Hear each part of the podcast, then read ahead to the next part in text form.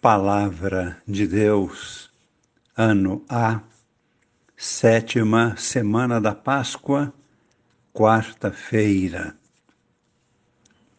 A primeira leitura da liturgia de hoje é a segunda parte do sermão de Paulo em Mileto, dirigido aos anciãos da igreja de Éfeso que foram visitá-lo a convite de Paulo,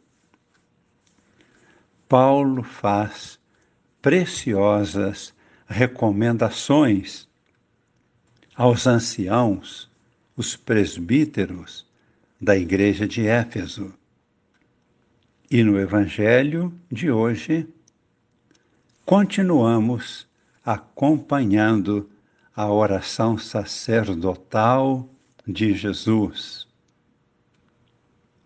Este momento da oração é um pedido de Jesus ao Pai, direcionado agora, nesses versículos, fortemente em favor dos apóstolos, seus sucessores diretos. Consideremos agora mais detalhadamente a primeira leitura, que é dos Atos dos Apóstolos. Paulo e os presbíteros, na emocionante despedida de Paulo ao sair de Mileto. Paulo bem sabe que é o seu último encontro com eles, e afirma que eles já não o verão mais de agora em diante. Já não vereis mais o meu rosto, diz Paulo. Quanta sabedoria! Paulo correlaciona sua missão de apóstolo e a especial intervenção por parte do Espírito Santo em sua vocação e em tudo que se realiza. É o Espírito quem age. O Espírito Santo dá um caráter sagrado ao seu ministério. Que extraordinária consciência da ação de Deus. Isto está nítido para Paulo no seu coração, no seu espírito. Paulo afirma que também eles, os anciãos, os presbíteros, foram colocados pelo Espírito Santo à frente do rebanho para pastoreá-lo. Paulo prevê que surgirão lobos vorazes que colocarão o rebanho em risco. Ele está advertindo e chamando os presbíteros à responsabilidade. Por isso dizia: Cuidai, vós mesmos, do rebanho sobre o qual o Espírito Santo vos colocou como guardas. Cuidai vós mesmos, para que outros não venham interferir. Dizia ainda: Este rebanho meu Pai adquiriu com o sangue de seu próprio Filho. Como São Paulo tinha o seu espírito mergulhado no coração de Deus. Dizia ainda mais: os lobos vorazes não virão de fora, vão sair de dentro da igreja mesmo.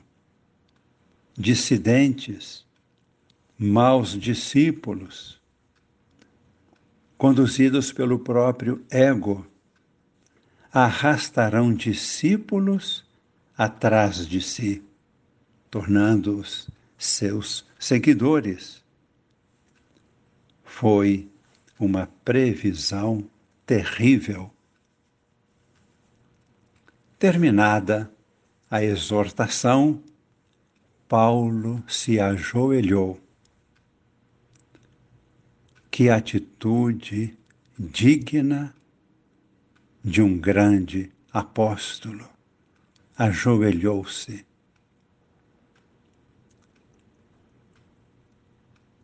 E também que atitude consciente do mistério que vivia na sua vocação, na sua missão. A consciência de que é o Espírito Santo quem conduz a igreja. E de joelhos rezou por todos eles, anciãos, presbíteros, e os abençoou. Que atitude maravilhosa de um pastor, de um apóstolo, um responsável pelo rebanho que Deus lhe confiou. Foi um momento de grande emoção. Muitos chegaram às lágrimas. Esta foi a despedida e todos o acompanharam até o navio. Perguntamos-nos, e hoje, como é que a Igreja interpreta esta atitude de Paulo? Nós vemos o seguinte: a confiança de Paulo e também dos primeiros cristãos no poder da palavra de Deus. É tão grande este poder da palavra que São Paulo não está em primeiro lugar confiando esta palavra aos pastores. Antes, pelo contrário, ele está confiando os pastores ao poder da palavra, entregando-os ao poder da palavra de Deus. Esta palavra cuida dos pastores, cuida hoje dos bispos, dos sacerdotes, dos evangelizadores, dos leigos que assumem a responsabilidade de formação dentro das comunidades. Que compreensão maravilhosa da dimensão teológica da vida e da missão da Igreja. Passemos agora a contemplar no Evangelho a oração de Jesus. Estamos com o Evangelho de São João, capítulo 17, a oração sacerdotal de Jesus. Vemos nessa sequência os versículos de 11 a 19. Neste ponto da oração, o foco são os apóstolos e os discípulos. Qual é o grande pedido de Jesus neste momento? Jesus pede ao Pai para conceder-lhes, aos apóstolos, aos discípulos, o dom da unidade. Este é o grande dom de Deus para a Igreja. De qual unidade se trata? Não é questão de liderança humana, de saber conduzir grupos de pessoas. Esta unidade é algo divino, ação de Deus pelo Espírito. Que todos tenham entre si a unidade que existe no seio da Santíssima Trindade. Por isso, estas são as palavras de Jesus. Pai Santo, guarda-os em teu nome, para que sejam um, assim como nós somos um. Jesus está colocando o rebanho, a igreja, dentro do coração da Santíssima Trindade, para que o amor que existe na Santíssima Trindade faça de todos uma profunda unidade, irmãos entre si, comunidade igreja, com o Pai, com o Filho, com o Espírito Santo. Por isso Jesus reza: Eu lhes dei a tua palavra. Pai Santo, consagra-os na verdade. Tua palavra é a verdade.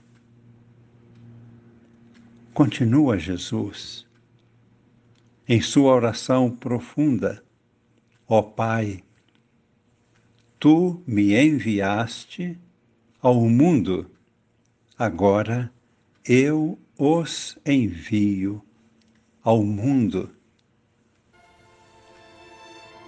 Eu me consagro por eles, para que eles também sejam consagrados na verdade.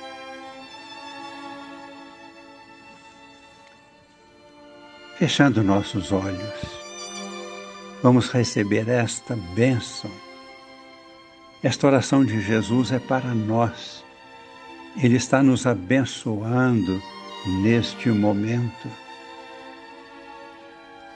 Jesus está apresentando continuamente ao Pai, até hoje e até o fim do mundo, todos que pertencem ao seu rebanho.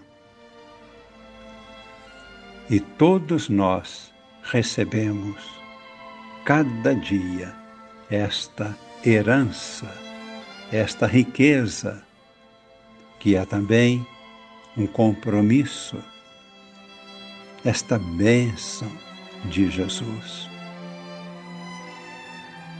E embora ainda não sejamos perfeitos na unidade, esta herança está viva dentro de nós e se manifesta pela voz da nossa consciência.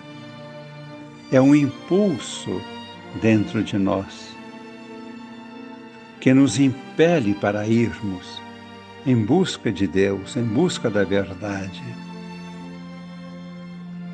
e é uma força que nos aproxima uns dos outros, unindo-nos em comunhão, formando assim a nova humanidade em Cristo, por obra e graça do Espírito Santo, no coração de Maria.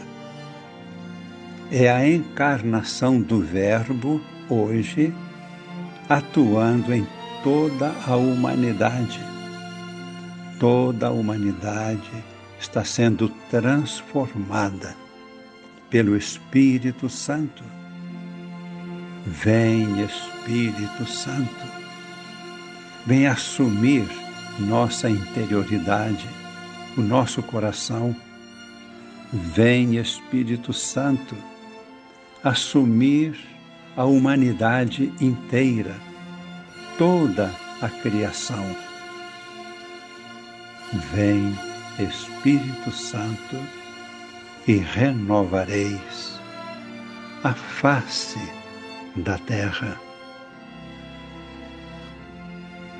Abençoe-vos o Deus Todo-Poderoso, Pai e Filho e Espírito Santo. Amém.